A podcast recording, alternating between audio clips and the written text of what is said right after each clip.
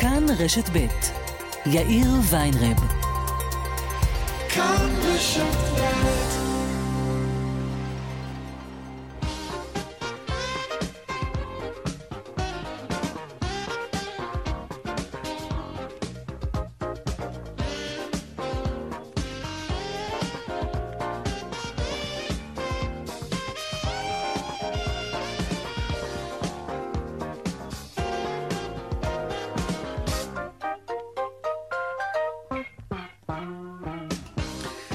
כמעט ארבעה ועוד חמש דקות כאן צבע הכסף ברשת ב' יום שלישי, שלום רב לכם, העורך רונן פולק, בהפקה רונית גור אריה, טכנאי השידור שלנו היום הוא יאיר ניומן, הדועל של צבע הכסף הוא כרגיל, כסף, כרוכית, כאן.org.il, אני יאיר ויינרב, מעכשיו עד חמש אנחנו מיד מתחילים.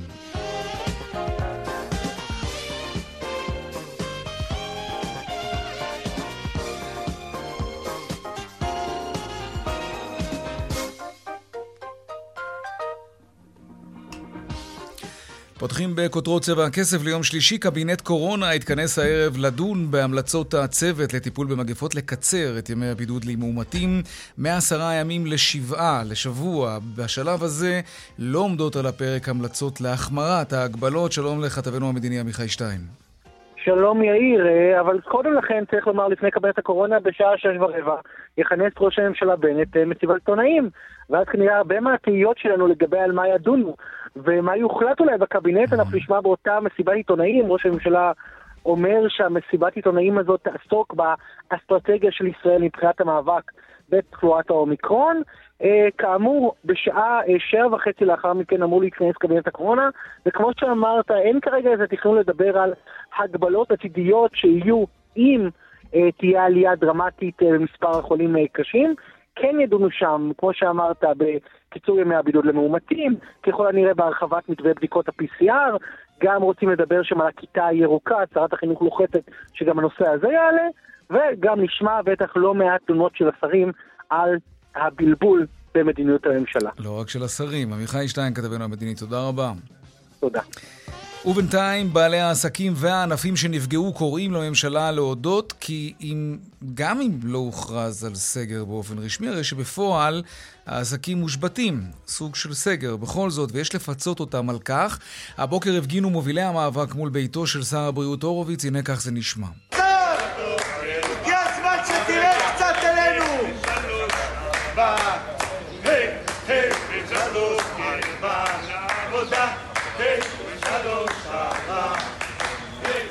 כן, עוד מעט אנחנו נעסוק גם בזה, ועוד בצבע הכסף. על פי הערכות שהוצגו אתמול לראש הממשלה, כ-30% מן העובדים במשק ייעדרו בשבוע הבא מעבודתם, משום שהם ייאלצו להיות בבידוד.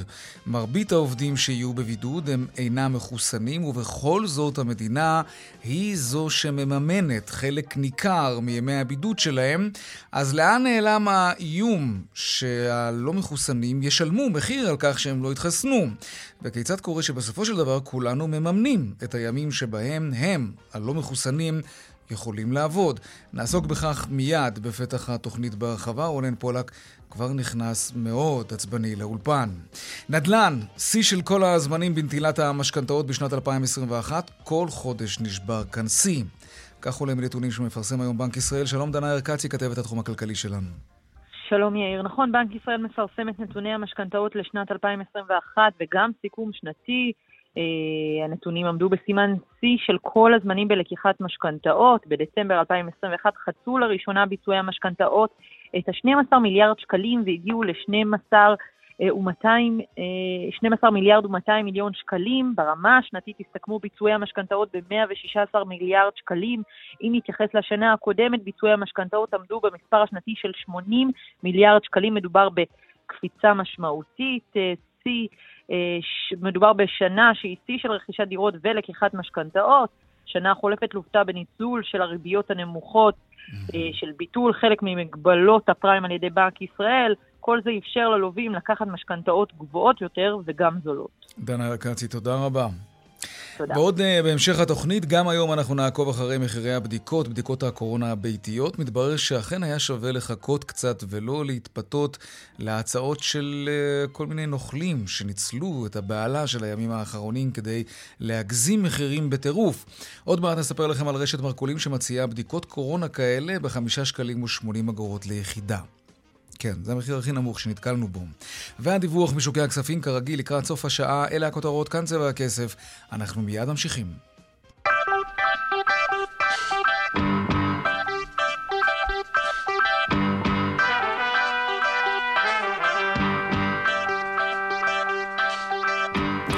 אנחנו פותחים את התוכנית עם סוגיה, סוגיית הלא מחוסנים. שלום רונן פולק. אהלן יאיר, מה נשמע? מה שלומך? אני בסדר, איך אתה? הגדרת אותי עצבני? אתה נראה עצבני מהבוקר בגלל העניין הזה. אתה יודע, לפעמים אתה צריך מישהו שיגיד לך מהצד איך אתה נראה. תגיד, מה תאמר אם אני אגיד לך שהמדינה מעודדת אי התחסנות? אני אגיד, בנימוס, אני אגיד לך שאני חושב שאתה טועה, ואני גם אשאל אותך למה אתה מתכוון. אני אסביר לך עוד רגע למה אני מתכוון, אבל קודם אני אקשה עליך אפילו יותר, ואני אשאל אותך, אתה הרי רואה, נכון? פרסומות, אתה שומע את המומחים, אתה שומע את השרים, ואת ראש הממשלה, ואת כולם שקוראים לנו להתחסן, ובכל זאת, אני אומר לך, המדינה מעודדת אי התחסנות. Mm. לא, לא, לא נראה לי, אבל בסדר, אוקיי. תשמע, אני מחוסן, גם אתה מחוסן, נכון? כן. נניח ששנינו נחשפנו לחולה מאומת. מה קורה איתנו? אנחנו עושים בדיקה, ובהנחה שהיא יצאה שלילי, אנחנו חוזרים כמה? תוך רבע שעה בערך לעבודה. עד כאן אתה מסכים איתי? כן, מסכים. זה אחלה, כי התחסנו, אז... אה, אז כן, אז מגיע לנו באמת לשחרר את עצמנו באמצעות בדיקה ביתית. זה משהו שהלא מחוסנים לא יכולים לעשות, אגב. נכון, mm. לא מחוסן... זה חתיכת תיק, ללכת לעמוד בתור במד"א. עשית את זה לאחרונה, תגיד. לא מעט. אבל בתור מחוסן. תשמע, גם לא מחוסן נדרש לעשות בדיקה, במקרה של חשיפה לחולה מאומת כמובן, אלא כן. שבמקרה שלו, זו לא בדיקה ביתית, אלא מוסדית, והוא נכנס לבידוד של עשרה ימים, או שבוע בהנחה שהוא מקצר את תקופת הבידוד עם בדיקה שנייה. בכל מקרה, גם אם הוא שלילי, הוא לא הולך עכשיו, הוא לא חוזר עכשיו לעבודה, mm-hmm. הוא הולך לבידוד. תשמע, זה חתיכת עונש, אני באמת לא יודע מה אתה רוצה. זה, זה מבאס. היה עדיף לא, כלומר, אלה שהעקשנים mm-hmm. כמובן לא מתחסנים, אבל אתה נהנה סתם עכשיו ככה להיתקע בגלל שבאת במגע עם מאומת, ויש ים של מאומתים, ואתה רואה את זה גם סביבנו, mm-hmm. להיתקע עכשיו בבית עשרה ימים סתם ככה? לא יודע. זה נראה לי די עונש. ברור שזה עונש, אבל בכל זאת, הוא נכנס לשבוע בידוד בבית, mm-hmm. וזה על דעתו כמובן. עונש או לא עונש, הוא קיבל את ההחלטה הזאת, הוא בן אדם מבוגר, הוא ייתן okay. אוקיי. החלטה מושכלת. מה קורה לו שהוא נכנס לבידוד? הוא לא מגיע לעבודה, נכון? Mm-hmm. מי משלם על זה? הוא משלם על זה, לא? לא, הוא לא, לא הוא לא, לא, הוא לא משלם על זה. הוא מקבל שכר, לפחות 75% משכרו, כשהחלוקה היא בין המדינה לבין המעסיק. כלומר, חלק מהשכר הוא מקבל מהמעסיק, אותו מעסיק אומלל שמתמודד עכשיו עם מחסור של עובד ועוד עובד ועוד עובד והוא צריך לשלם לו, וחלק שני הוא מקבל מהמדינה. ומה זה המדינה? אתה יודע, המדינה זה נשמע לך כמו זה איזה... זה הכסף שלנו, זה כן, ברור. זה לא כספים שנופלים מהשמיים. מה אתה רוצה להרעיב אותם? שלא יהיה להם כסף בבנק? תקשיב, קודם כל אלו כספי המיסים שלנו. מאה אחוז. אנחנו מממנים את השכר עבור ימי הבידוד של הלא מחוסנים, וזו הטענה שלי שאני אומר, אה, המדינה, כן, מממנת את ימי הבידוד האלה. ומעודדת הלכה למעשה, איך שלא תסתכל על זה, את אזרחיה שלא להתחסן, כי הם לא משלמים שום מחיר על כך. לא, היא לא מעודדת, אבל אין ספק שהיא רחמנית כלפי האנשים. תראה, קודם כל שיהיה ברור, אני בעד להתחסן, וכשאנשים נועצים בי... אוקיי, אמרת, אני אומר, יופי, בסדר, אנחנו תמיד אומרים את זה, כולם צריכים להתחסן, אבל שמע, אני מבין מה אתה אומר. לא בא לך לממן מהכיס שלך ימי בידוד, מהקופה הציבורית, כן, שזה הכסף שלנו הציבורי, לממן אנשים שלא הלכו להתחסן. האמת שגם גם לי לא ממש בא. אבל השכן שלי לא בא לשלם מס הכנסה שמדובר בכסף שהולך להתנחלויות, והשכנה שלי מלמעלה, לא יודע, לא מוכנה שהקופה הציבורית תממן את המשכורות של השרים בממשלת השמאל, והשכן מלמטה לא מוכן לשלם מיסים כל עוד אין תחבורה ציבורית בשבת. תשמע, אין לזה סוף. Mm-hmm. אתה יודע, אנחנו תמיד תמיד, תמיד, כשאנחנו משלמים מיסים, שזה בעצם הקופה הציבורית, הכסף שלך תמיד הולך למקומות שאתה לא, לא היית רוצה שהם ילכו לשם. אין מה לעשות. That's life. זה לא אותו הדבר. למה? למבודדים האלה יש פתרון שהמדינה הציעה להם, חיסון. אבל הם לא רוצים שתכניס בח- להם את החומר לא הזה משנה, לגוף. אוקיי, ואני בעד בח- שהם יכניסו את החומר הזה לגוף, אבל הם, מותר להם, תשמע, מה אתה רוצה, לחיות במדינה שבה אתה תופס בן אדם בכוח ומכניס לו את לא, החומר הזה לא, לגוף? אני לא רוצה, אבל צריכים לדעת שיש גם מחיר, וגם המדינה אמרה שיש לכך מחיר, אבל אין לזה מחיר. ואני אגיד לך יותר מזה, אתה, אתה זוכר את התקופה הזאת ש, שאמרו לנו כאן, ראש הממשלה אמר ואמר, "ה- ה- ה- יהיה מחיר שהלא מחוסנים ישלמו. לא, הם לא משלמים מחיר, ותראה יותר מזה אני אגיד לך גם. אתמול בוטל התו הירוק, נכון? שוב, אין שום מחיר שהלא מחוסנים משלמים. שום מחיר. אמ, אבל זה לא מדויק. אתה, אתה אה, בעצם שולל מהאנשים האלה את החופש למשך עשרה ימים. הם תקועים בבית, נכון, חורף, כיף, פוך, נטפליקס שעולה עכשיו יותר, לא משנה. תראה, לפי אותו היגיון שאתה מדבר עליו, כן? כן. אה, אז בעצם בוא לא נטפל בהם גם בבתי החולים. אתה יודע, אגב, כן. שזאת ההוצאה הכי גבוהה שיכולה להיות. נכון. אתה יודע כמה עולה יום אשפוז בבית חולים? בוא לא נטפל... אתה יודע מה? גם בוא נגיד שמי שלא התחסן וחס וחלילה מת מקורונה, שהקופה הציבורית גם לא תממן לו חלקת קבר. עזוב, אין לזה גבול, זה לא הגיוני. קצת נסחפת. אני לא אה, נסחפתי, אתה נסחפת. אתה כן נסחפת, ואני כן עושה הבדלה בין טיפול רפואי שהוא מציל חיים, לבין מימון ימי הבידוד של הלא מחוסנים, שזו Mm-hmm. הוצאה שנופלת על המעסיקים ועל המדינה בשל בחירתו של אדם שלא להתחסן, למרות שהייתה לו האפשרות להתחסן. ואני אתן לך עוד דוגמה, בדיקות קורונה, אוקיי? עובד שאינו מחוסן מחויב להציג אה, בדיקת קורונה בכל 72 כל שעות, 72 נכון? שעות, נכון. על חשבון מי? על חשבוננו. על חשבון המדינה. Mm-hmm. נכון שזה על חשבוננו. אתה יודע מה סבבה? זה שישלמו. אתה יודע מה? בדיקות PCR, אין לי בעיה שיוציאו מהכיס שלהם. אבל הם לא משלמים, זה מה שאני מנסה אוקיי, להסביר לך. אנחנו משלמים על הבדיקות האלה. איך אמר נשיא צרפת לא מזמן, אתה זוכר? נמרר את חייהם של הלא מחוסנים? כן. תראה מה קורה באיטליה, מחוקקים שם חוק חובת התחסנות עם קנסות למי שיסרבו. בגרמניה אוסרים כניסה שלהם למסעדות. ומה עושים בישראל? בדיוק את ההפך. לא רק שלא מרר, מרררים את חייהם, אלא נותנים להם פרסים, משלמים להם את כל ההוצאות, וכל זה על חשבוננו. טוב, בוא אני אגיד לך משהו. אני חושב שמקלות זה אחלה, אבל אני, באופן טבעי אני בצד של הגזרים. תן גזרים למתחסנים. זה כמו בכלכלה התנהגותית, זה משהו שאנחנו עוסקים בו הרבה בצבע הכסף. גזרים עובדים הרבה יותר טוב ממקלות, ובכלל בחיים זה עובד הרבה יותר ככה, כשאתה נותן משהו בתמורה. אל תשלול מאנשים את הזכויות הבסיסיות שלהם כמו פרנסה. אתה יודע מה, אתה רוצה אתה לא ישלמו שולל, על ה-PCR, סבבה, בא על- שישלמו אבל אתה צריך. להבין שזה בא על חשבון מישהו, ו- ואין מה לעשות, בסופו של דבר הכסף אתה הזה לא מגיע... יכול על- לשלול משכורת מבן אדם, רונן, בוא לא נגזים, זה כמו לדחוף לו את הזריקה הזאת בכוח. זה אותו לא- דבר. אתה לא יכול לשלול שכר, לבן אדם הזה יש ילדים. חפים מפשע לצורך העניין.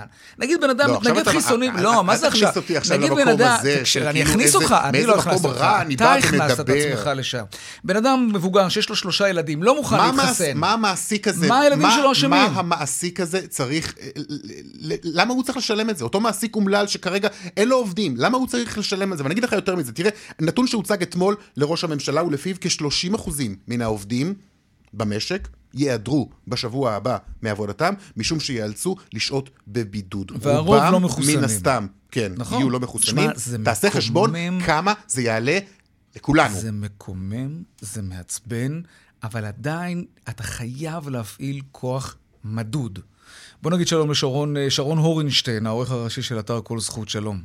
ערב טוב. מה שלומך? התחסנת? ברוך השם. אני מחוסן. יופי, אז אתה יכול לש... סתם, סתם, כן. תגיד, זה, זה, זה, זה, זה, זה נכון? זה, באמת ככה, בסופו של דבר, אם אנחנו מתרגמים את זה למספרים? וואו, אמרתם פה כל כך הרבה דברים, אז אה, רק דבר אחד קטן שחשוב לי להדגיש בפתח הדברים, שראשית אנחנו באתר כל זכות לא מחווים דעה שיפוטית בעד ונגד. לא, לא ביקשנו, אנחנו. רוצים, אנחנו רוצים אנחנו חוות דעת חשוב- משפטית. מעולה, אז חשוב להגיד, אנחנו רק משקפים את המצב המשפטי כפי שהוא בשפה פשוטה. ודבר שני, למי שלא מכיר את אתר כל זכות, אנחנו לא עוסקים רק בזכויות עובדים, אלא בזכויות בכל התחומים, בריאות, רווחה, אה, צעירים, צרכנות וכולי, בכל התחומים, אבל ספציפית עכשיו אנחנו עוסקים באמת בנושא הבידוד. אה, אז אה, קודם כל, כדאי להציב איזושהי... קצת, לא בספק, אבל קצת לעדן חלק מהדברים, מכיוון שהתקנות שבאמת מאפשרות את תשלום דמי הבידוד נקבעו באוגוסט האחרון, שזה היה בערך בין החיסון השני לשלישי.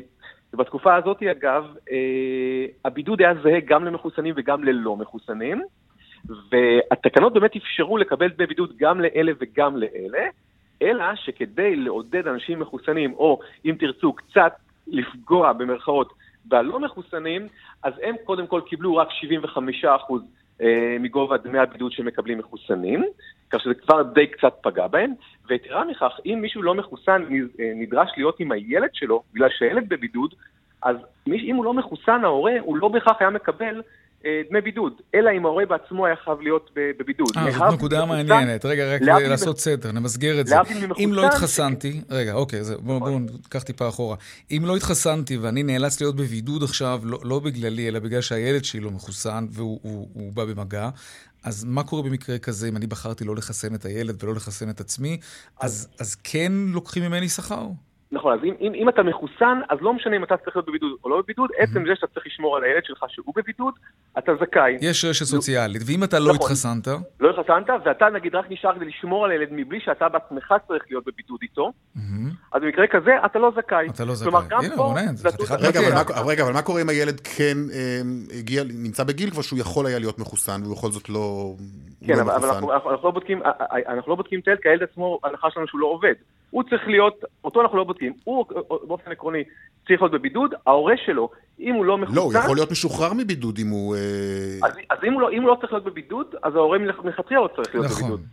אז אין, אין עם זה בעיה. אז, אז זו, זו נקודה אחת, וצריך להגיד שאני חושב באמת שאחד הדברים שאולי באמת קורים עכשיו בשבועיים האחרונים, היא שההנחיות החדשות, לכאורה, אה, כאילו בעצם מייתרות, כמו שאתם אומרים, את כל הרציונל אה, אה, של התקנות שנתנו דמי בידוד. כי כרגע באמת, לאור העובדה שיש הבדל בין הנחיות הבידוד למחוסנים וללא מחוסנים, mm-hmm. אז בוודאי שכל הנושא של דמי הבידוד בעצם באמת לא נותן, לא מעודד את, את האנשים להתחסן, בניגוד mm-hmm. למה שהיה אה, אה, באוגוסט. Okay. אוקיי. ועוד איזה רק חתנה שחשוב מאוד אה, להגיד, ושוב okay. כן. מבלי לנקוט עמדה, כשאנחנו אומרים לא מחוסנים, אז צריך גם לזכור שיש אנשים שהם מדוכאי חיסון, או שאסור להם... כמובן. טוב, אותם היינו מחריגים. אפילו רונן היה מחריג לא. אותם, לא תאמין.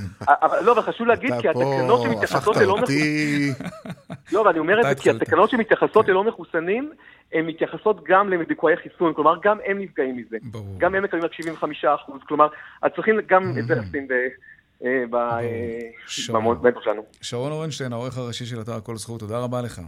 תודה לכם ורק בריאות. טוב, שרון סיפר לנו עוד כמה מקלות שזה, אז אולי זה ייתן לנו תמונה קצת יותר מלאה, אבל, אבל הוויכוח העקרוני לדעתי עדיין קיים. בואו נדבר עם רועי כהן, נשיא להב, שלום. רועי כהן? כן, שלום. אהלן וסהלן, מה שלומך? בסדר גמור, יכול להיות יותר טוב. כואב לך הלב כשעובד שלך צריך להיות בבידוד ואתה מממן לו את ימי הבידוד האלה?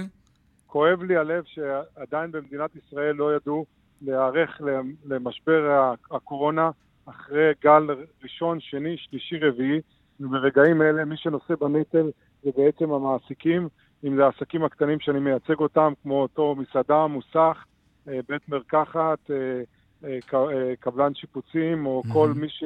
מספרה, או כל מי שבעצם עכשיו הוא צריך לשלם את ימי הבידוד. רגע, זה רק הוא משלם או שגם המדינה? גם המדינה משלמת, לא? גם נחתם הסכם בסוגיה הזאת. חתמתם על הסכם. נכון, נלחמתי על כן. כך שהעסקים של עד 20 עובדים המדינה תשפה ב-75%, והעסקים מעל 20 עובדים 50% המדינה תשפה, אבל עדיין, בסופו של דבר אתה צריך להבין שאדם נמצא בבידוד, אז הפריון שלך יורד, וההכנסות שלך יורדות, והיכולת שלך להגיע לאותו רף הכנסות הן בעצם נפגעות, ומה שאתה בעצם משלם זה ההוצאות שלך נשארות אותו דבר. אז זה שפתרנו את העניין של השכר, וגם לא, עדיין יש חלק מהמעסיק משלם, אבל עדיין יש ירידה בהכנסות. רגע, אבל שנייה, אבל לא, לא, אני רוצה להבהיר את הנקודה הזאת. מה זה פתרנו את הנושא של השכר? אני עדיין טוען שבסופו של דבר, אה, או אתה או המדינה משלמים פה 75 אחוז אה, אה, של... שניהם ביחד, גם הוא וגם המדינה, 75 אחוז משכרו של אדם עובדים לא מחוסנים. כן, יש השתתפות של המעסיק בכל מקרה.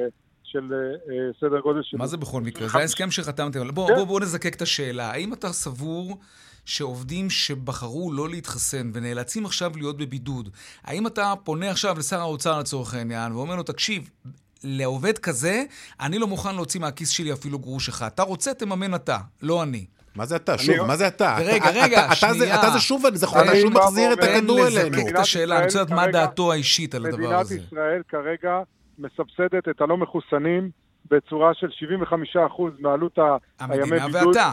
המדינה והמעסיק מסבסדים את הלא מחוסנים, כן. ואין שום סיבה שבצורה כזאת או אחרת המדינה היא זאת שנושאת בנטל וגם המעסיקים, כאשר יש אפשרות לאותם אנשים להתחסן, ויש פה בעייתיות מאוד גדולה, כי בסופו של דבר אתה מתייחס רק לעלות הישירה, אני מתייחס לעלות העקיפה.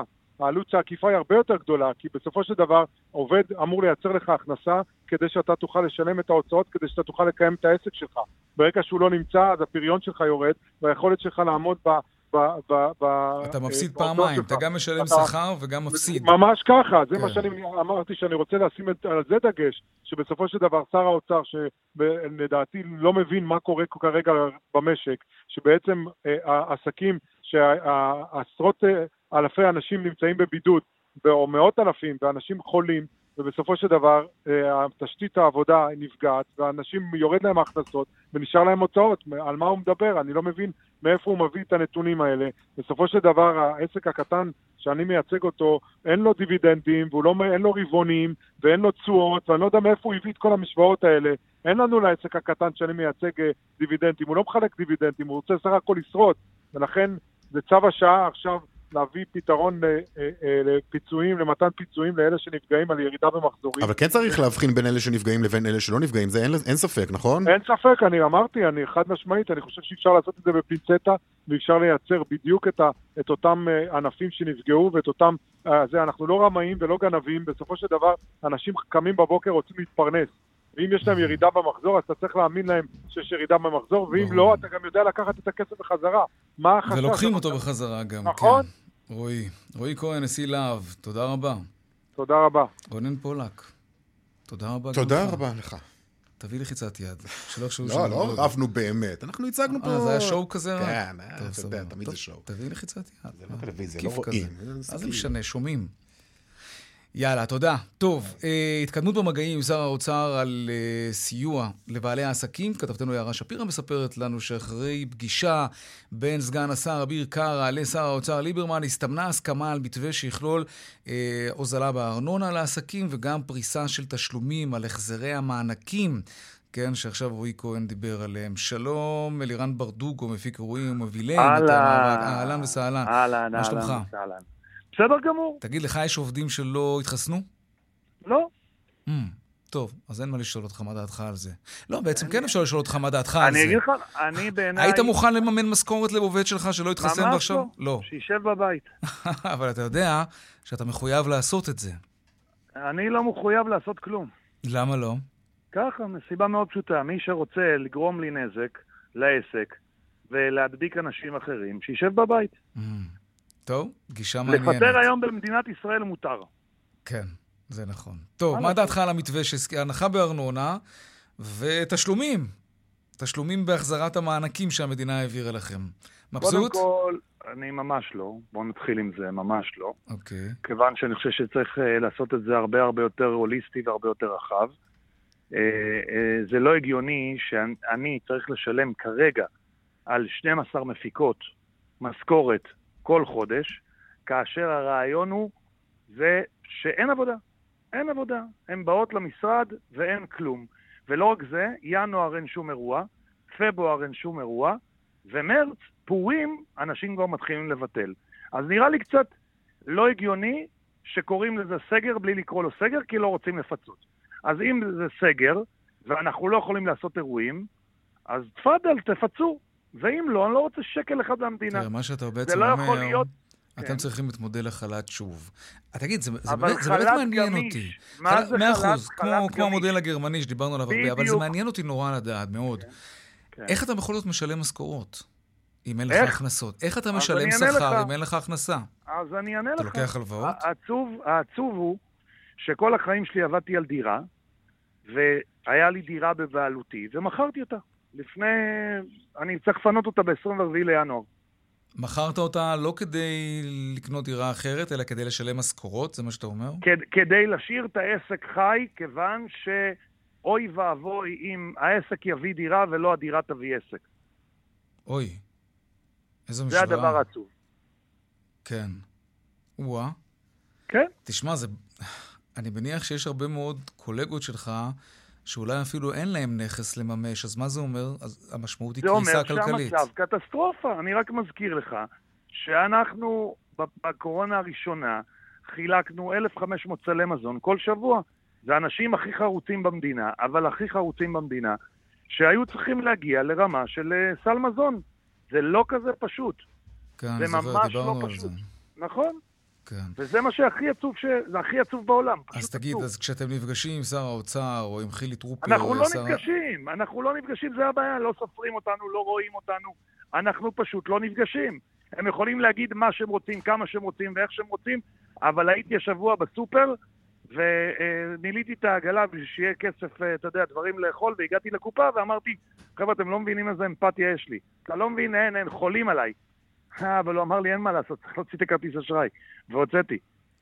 די, חבר'ה, זה נהיה מגוחך מה שקורה פה. כל, כל שר וכל ראש ממשלה נהיה פה המלצות. אנחנו ממליצים להתחסן, אנחנו ממליצים לא להתקהל. המלצה לא להתקהל זה המלצה לא לעשות אירועים. קל כן, ופשוט. זה ברור, זה ברור. ומה זה גם ההמלצות האלה? מה, אחרות. כל הכנסת נהייתה ג' יפית? ראש הממשלה נהיה ג' יפית? אני ממליץ? מה זה אני ממליץ? כל אחד נהיה לי ממליץ. נהיה ג' יפית. אני ממליץ. זכרה לברכה, הממשלה נהיה כן. ממשלה של ממליצים. תגיד, אה, אומנם שר האוצר דיבר על אנשי התיירות והמליץ להם למצוא מקצוע אחר, אבל אה, מטבע הדברים הוא התכוון גם. אליכם בעצם. אה, זה חולף בראש? אני אני שואל אותך עכשיו, לא ברמת אני ה... אענה לך, אני 25 כן. שנה עושה את מה שאני עושה, לא למדתי כלום. ושמך הולך לפניך, בנית... עדיין כן. עדיין בקושי, בקושי סיימתי בית ספר עממי, וזה מה שאני יודע. אני יודע לעשות אירועים הכי טוב בארץ, אבל הכי טוב. זה מה שאני יודע לעשות 25 שנה, זה מה כן, אבל שהביא יבוא לי. שר האוצר ויגיד לך, תראה כמה משרות פנויות יש במשק, לך תעבוד במשהו אחר בינתיים. מה אתה רוצה תקשיב. מהקופה הציבורית? אה, לא רוצה כלום, רוצה שאם הוא שותף שלי, ושותף שלי בזה שאני משלם מס הכנסה, מע"מ, ביטוח לאומי, שותף שלי, אבל מה זה, מה זה, לא הבנתי. מדינת ישראל שותפה שלי רק בהכנסות? רק בהכנסות? הייתי וואלה העובד הכי טוב, ה- ה- ה- בעל עסק הכי טוב והכי הכי הכי יעיל שיכול להיות במשך 25 שנה ושילמתי מיסים חודש בחודשו, אחזים של כסף. ומימנתי הרבה מאוד אנשים במדינה הזו. אז עכשיו, שיש מצוקה ויש בעיה, אז מה אומרים לי? תחליף מקצוע. אנחנו ממליצים להחליף מקצוע. אין בעיה, אז אני אתחיל עכשיו לעשות יוגה, אני יכול לעשות פילאטיס. נו די, נו באמת, זה כאילו זה מגוחך הרי. הוא החליף מקצוע. שר הבריאות החליף מקצוע. שר האוצר החליף פעם בחיים שלו מקצוע. בוא, בוא נקרא לאל בשמו. מה זה שר להחליף הבריאות החליף מקצוע? אגב, כן. בא בן אדם בן 50, אז אומרים לו, בוא תחליף... 20 25 שנה עשית את אותו דבר, בן 50 עכשיו תחליף מקצוע. מה? מה- בוא תסביר לי מה אני אהיה. אני אהיה עכשיו מתכנת בהייטק? מה אני אהיה? כן, אני לא יודע לתכנת. כן, התמונה ברורה. אלירן ברדוגו, מפיק האירועים וממובילי בתי המאבק להצלת עולם האירועים. תודה רבה. תודה רבה גם לך. להתראות. דיווחי תנועה עכשיו. Música אז ככה, בדרך החוף צפון העמוס, מ... לא סתם עמוס, עומס כבד, מיקום עד uh, מחלף נתניה, בדרך 79 מערבה יש גם עומס כבד משמשית עד צומת אלון הגליל, ודרך 57 מערבה עמוסה מניצני עוז עד uh, צומת בארותיים, באיילון דרומה עמוס מההלכה עד לגוארדיה ולכיוון צפון מחולון עד מחלף השלום. עדכוני תנועה נוספים בכאן מוקד התנועה, כוכבי 9550 ובאתר שלנו, אתר התאגיד, אתר כאן, הפסקת פרסומות קצרה, מיד אנחנו חוזרים עם עוד צבע הכסף, נדבר על המשכנתאות ועל הפנסיה שלנו, וגם, כמו כל יום, נחפש את הבדיקה המהירה הביתית הזולה ביותר שנתקלנו בה. כבר חוזרים. ארבע ועוד אה, 35 דקות. עוד שיא נשבר בנטילת המשכנתאות, שיא של כל הזמנים. אה, זה קורה בחודש דצמבר, דצמבר 2021. אה, בחודש הזה לקח הציבור הלוואות לדיור בהיקף של 12 מיליארד שקלים וחצי. בכל השנה שעברה עמד סך המשכנתאות על 116 מיליארד שקלים. זה הרבה. שלום נחמה בוגין, שמאית מקרקעין אה, ומשפטנית. שלום לך. שלום, שלום, טוב, צהריים טובים. גם לך. החגיגה נמשכת. אה, כן, אה, נמשכת ואפילו מתעצמת. אה, טוב, אפשר להסתכל על המילה חג- חגיגה מכיוונים שונים. מי שבעיקר חוגג זה חברות הבנייה והיזמים. אבל אם לרגע נדבר באמת לנושא שיותר מעניין אותנו, הציבור לא מאמין שמחירי הדיור ירדו, הציבור מבין שאנחנו בסימן עלייה והעלייה ממשיכה, ולכן הציבור מבין שמי שרוצה לקנות דירה, אה, לא כדאי לו לחכות, וצריך אה, כי זה יעלה עוד מעט יותר. הרכישה. כן, כי זה יעלה עוד מעט יותר. אה, זה המצב. כן, זה כן, המצב. טוב, זה גם היו שנים- כמובן שהפסיכולוגיה הזאת שאת מדברת עליה, זה גם מה שדוחף את המחירים עוד ועוד למעלה. כשמאית אני רוצה לשאול אותך, אה, כן. הקבלנים כל הזמן אומרים להגנתם שהביקושים עולים, אז אנחנו מעלים מחירים. זאת באמת המשוואה ואין בלתה, כי ככה זה, וזהו? אה, קודם כל זה נכון, ואני חושבת שגם אי אפשר לבוא בתלונות ליזם, שהוא מבין שהוא יכול להרוויח יותר והוא מעלה מחיר. יזם בסופו של דבר באמת עובד, אה, אתה יודע, למטרות רווח. כן, אבל תראי כמה אה, איזונים ובלמים יש למשל בסקטורים אחרים. לפני שיבואנים או יצרני מזון רוצים להעלות מחירים, וואי, איזה סבוטאז' עושים להם לפני זה. כלומר, יש גם, יש גם מקום, אני חושב, לאיזשהו סוג של שיקול דעת לפני שעושים את זה. את יודעת, אה, לפני כמה שבועות ראיינו כאן קבלן שבלי להתבלבל, סיפר לנו שדירות שהוא מכר לפני שנה, נגיד שני מיליון שקל, היום את אותה דירה בדיוק הוא מוכר בשניים וחצי מיליון. חמי, חצי מיליון שקל בשנה על אותה דירה בדיוק. אה, את יודעת, זה, זה, זה לא נורמלי.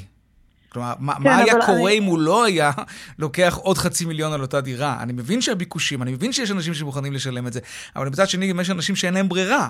אז קצת ניצול כן, ציני. לא, אה, אה, כדי, כדי בכל זאת לאזן את התמונה, צריך להבין שגם העלויות עולות באותה תקופה, אוקיי? כלומר, אה, כמה תשומות הבנייה עלו? למשל, תשומות, כן. הבנייה עלו משמעותית, אבל לא רק זה. משמעותית בשביל אני- לייקר דירה של שני מיליון לשניים לא, וחצי אבל, מיליון, אבל, אני זה, בספק. אבל, זה לא, אבל זה לא רכיב, קודם כל אני, אני, היזמים האחרונים שצריכים אותי לסנגר עליהם, אבל בכל זאת אני כן, כן רוצה לשים על השולחן את, את התמונה מכל הכיוונים שלה.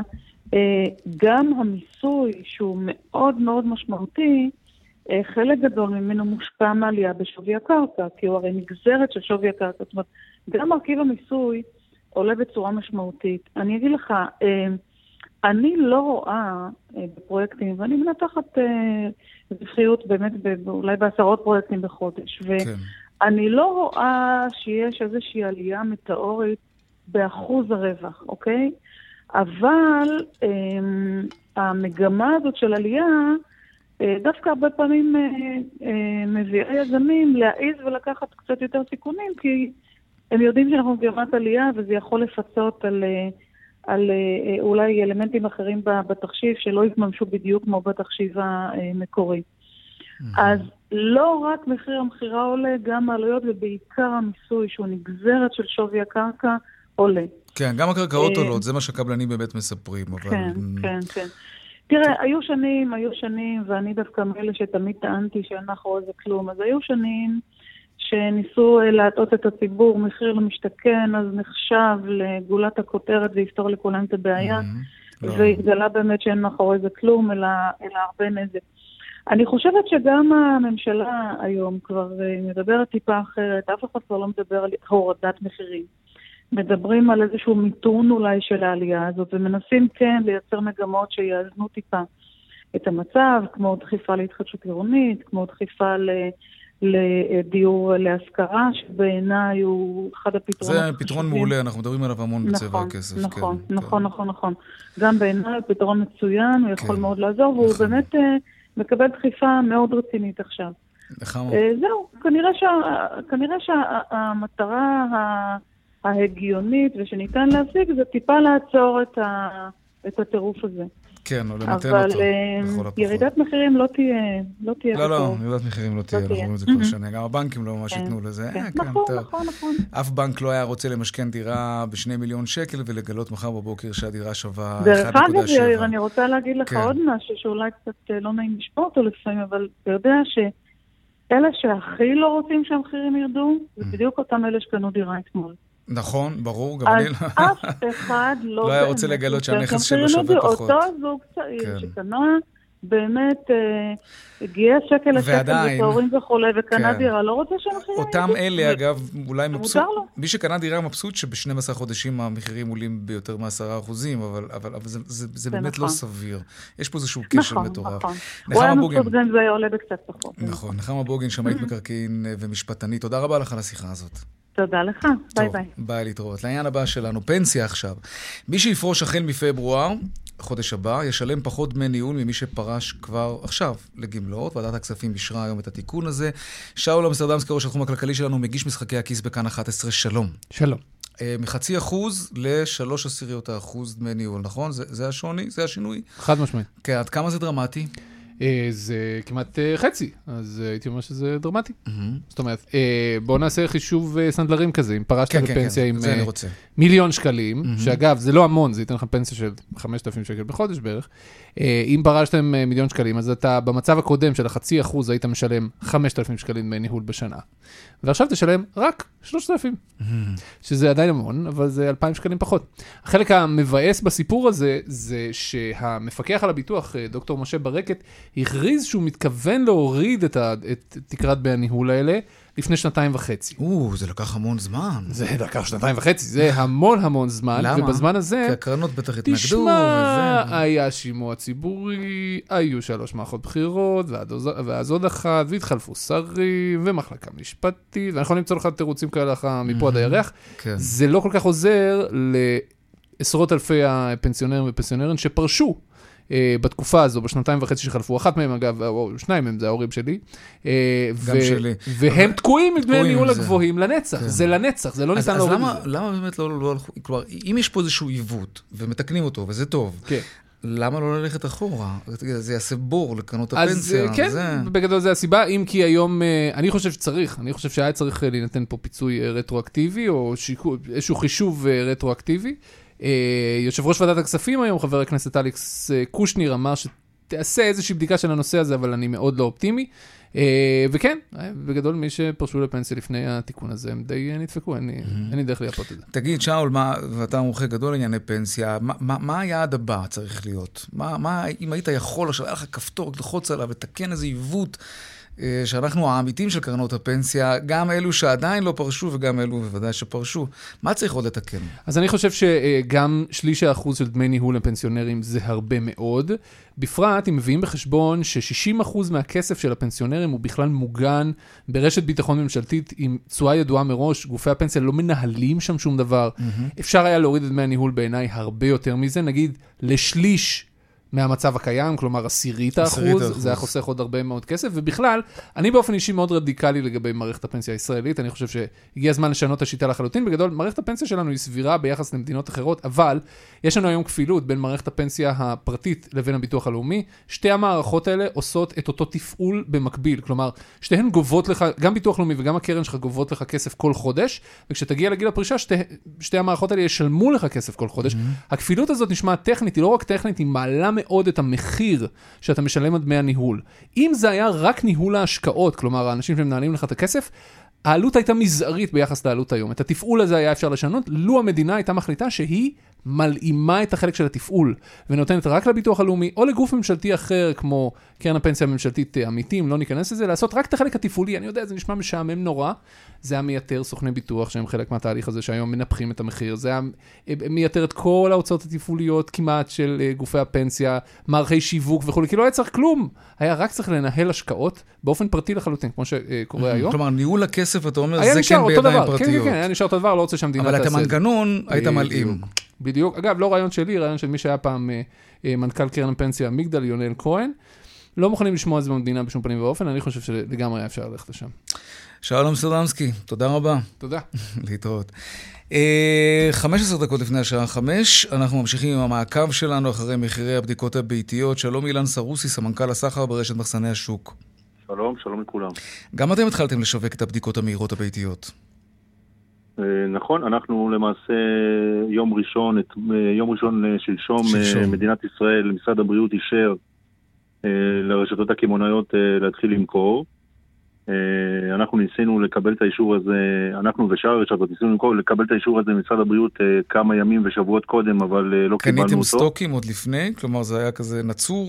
לא, אי אפשר היה לקנות. אה, אי אפשר היה לקנות גם. אוקיי. גם, ה, גם היבואנים לא הסכימו למכור לנו עד שהם יקבלו אישור ממשרד הבריאות אה, שאנחנו Mhm. יכולים לשווק את זה, וזה נפתח ביום ראשון האחרון. יש עדיין במלאי? כן, יש במלאי, אנחנו uh, קיבלנו ביום ראשון uh, כמות uh, טובה, ומחר בבוקר אנחנו מקבלים עוד כמות. אנחנו משווקים כרגע את אה, בדיקת האנטיגן של אה, חברת אבוט העולמית. מהמם, כמה זה עולה אנחנו יודעים, אבל אני רוצה שאתה תגיד. אנחנו מוכרים את הבדיקה הזו שנחשבת לאחת מהטובות והמדויקות בעולם ב-25 שקלים ליחידה בקניית רביעייה, זה אומר שזה 4 ב-100. מהמם. ואנחנו אה, בשבוע הבא נקבל אה, בדיקות אה, נוספות אה, מחברה אחרת, ואותם אנחנו נמכור במארזים של 20 יחידות, שכל בדיקה בתוך המארז תעלה אה, 5 שקל ו-80 אגורות. תסביר לנו את הפער. רגע, זה, זה, זה קצת מחשיד. מה, בדיקה פחות אמינה? מה הסיפור? לא, פחות משישה שקלים לבדיקה? זה אה, באמת מחיר שלא נתקלנו בו. הכי זול היה שמונה שקלים, אגב, שראינו נכון. אה, באתר פואנטה. אבל אה, איך, מגיעים למחיר כזה? אנחנו לוקחים את הבדיקה שאנחנו מקבלים ורוצים לגלגל אותה אה, לציבור במחיר הכי הכי הכי זול שאפשר למכור אתה אותה. מרוויח מזה? בחמישה לא. שקלים ושמונים אגורות? לא מרוויח. לא, לא. אז מה בכל זאת? הרי אתה לא לשכת הסעד, אתה עסק, אתה רוצה להרוויח. נכון, אה, אנחנו החלטנו אה, כתוצאה מהמצב ומהביקוש הרב ומהצורך הרב שיש לצרכנים במדינת ישראל אה, כן. לקנות בדיקות, צריך לזכור שמשפחה ממוצעת עם, עם שישה נפשות צריכה לעשות מספר בדיקות בשבוע, אם זה תלמידים וההורים שמקבלים הודעה לחשיפה למאומת. אה, ואמרנו שאנחנו ניתן את המחיר הכי הכי טוב ביחס למחיר העלות כדי להנגיש את זה. צריך גם שוב פעם לומר שעד ליום ראשון אפשר היה למצוא את אה, בדיקות האנטיגן ב... רק ברשתות הפארם בעיקר, ב- כמעט, וזה היה כן. בערך ב-500 נקודות מכירה בישראל, והפתיחה של אה, משרד הבריאות ומשרד הכלכלה לשאר השוק אה, תנגיש את זה, זאת אומרת יהיו יותר מ-2,000 נקודות מכירה בארץ שאפשר לקנות את המוצר, זה, זה עושה את שלו. אה, כן. אין ספק שזה גם יביא להוזלת המחיר. תגיד, כשמישהו נכנס לקנות ערכת בדיקה, הוא כבר קונה על הדרך עוד משהו? שאנשים באים לקופה רק עם הדבר הזה? אה, לא ראיתי אה, בן אדם שנכנס וקונה רק בדיקת אנטיגן. אני גם משער שבן אדם נכנס לסופרמרקט שמכיל בתוכו אלפי פריטים, משהו כבר צד אותו. אליהם. כן, אבל זה לא, זה לא, המ- המטרה היא לא לצוד, המטרה היא באמת לבוא ולתת מענה לצורך אה, בשעה הזו. אז מהשבוע הבא, במחסני השוק, ערכות בדיקה, כשמחיר היחידה הוא חמישה שקלים ושמונים אגורות, פחות משישה נכון. שקלים. יופי. כמה כאלה, כמה יחידות כאלה הזמנתם, שנדע. צריך גם uh, להבין שהכמות היא יחסית uh, מוגבלת. אנחנו אמ- הזמנו בסך הכל 60 אלף uh, מארזים של 20, אנחנו נקבל בסבב הראשון 15 אלף, והצפי שאחרי כמה ימים נקבל עוד 15 אלף, ועוד, ח- זאת אומרת ארבע פעימות של 15 אלף יחידות, תגיד, מה תעשה אם מישהו ייכנס וירצה לקחת קונטיינר? הוא לא אתם- יוכל לקבל לא. קונטיינר, אתם מגבילים? uh, בוודאי, זה יהיה מוגבל לשתי ערכות ללקוח, יופי. אלא אם כן הלקוח יראה לי שיש לו 20 ילדים, אז אני אתן לו שלוש. אוקיי, בסדר, זה יהיה נחמד מצדך. אילן סרוסי, סמנכ"ל הסחר ברשת מחסני השוק, תודה רבה לך. תודה רבה לכם, בהצלחה, רפואה שלמה לכולם. אמן, שנהיה בריאים. דיווחי תנועה. דרך 22 אה, צפונה עמוסה ממחלף ביאליק עד קרי נעמן, ובהמשך מדרך עכו, אה, דרך עכו נהריה אה, עד אה, צומת עכו מזרח. גם שם יש עומס. בדרך 6 צפונה עומס תנועה ממחלף קסם עד אייל, ובאיילון דרומה עמוס מההלכה עד לגוארדיה, ובכיוון ההפוך מחולון עד השלום. עדכוני תנועה נוספים בכאן מוקד התנועה, כוכבי 9550 ובאתר שלנו, אתר התאגיד, אתר כאן. הפסקת פרסומות קצרה ומיד אנחנו חוזרים עם העדכון משוקי הכספים. 200, take them.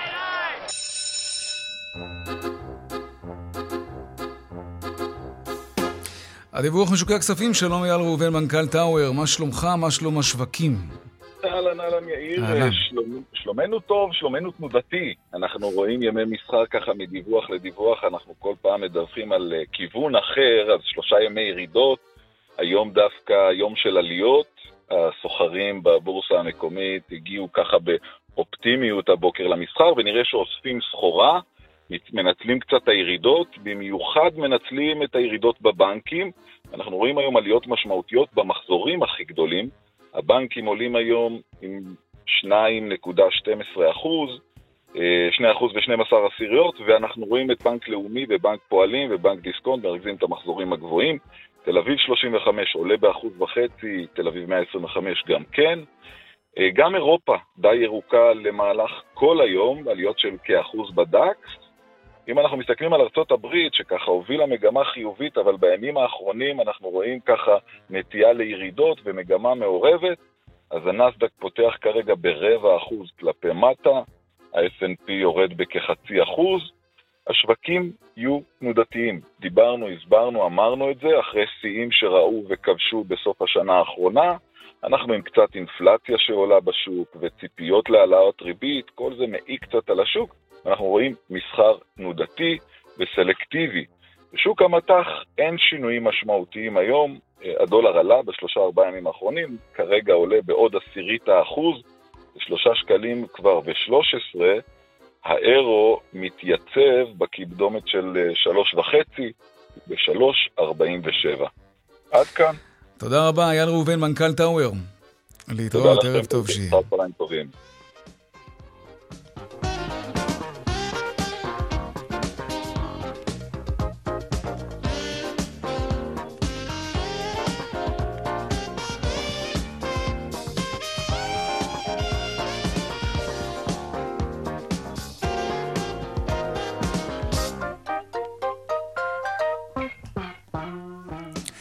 עד כאן צבע הכסף ליום שלישי, העורך רונן פולק, בהפקה רונית גור אריה, טכנאי השידור יאיר ניומן, במוקד התנועה חגית אלחייני, הדואל של צבע הכסף הוא כסף, כרוכית, כאן.org.il. מיד אחרינו שלי וגואטה, אני יאיר ויינריב, נשתמע כאן שוב מחר בארבעה אחר הצהריים, ערב טוב ושקט שיהיה לנו, שלום שלום.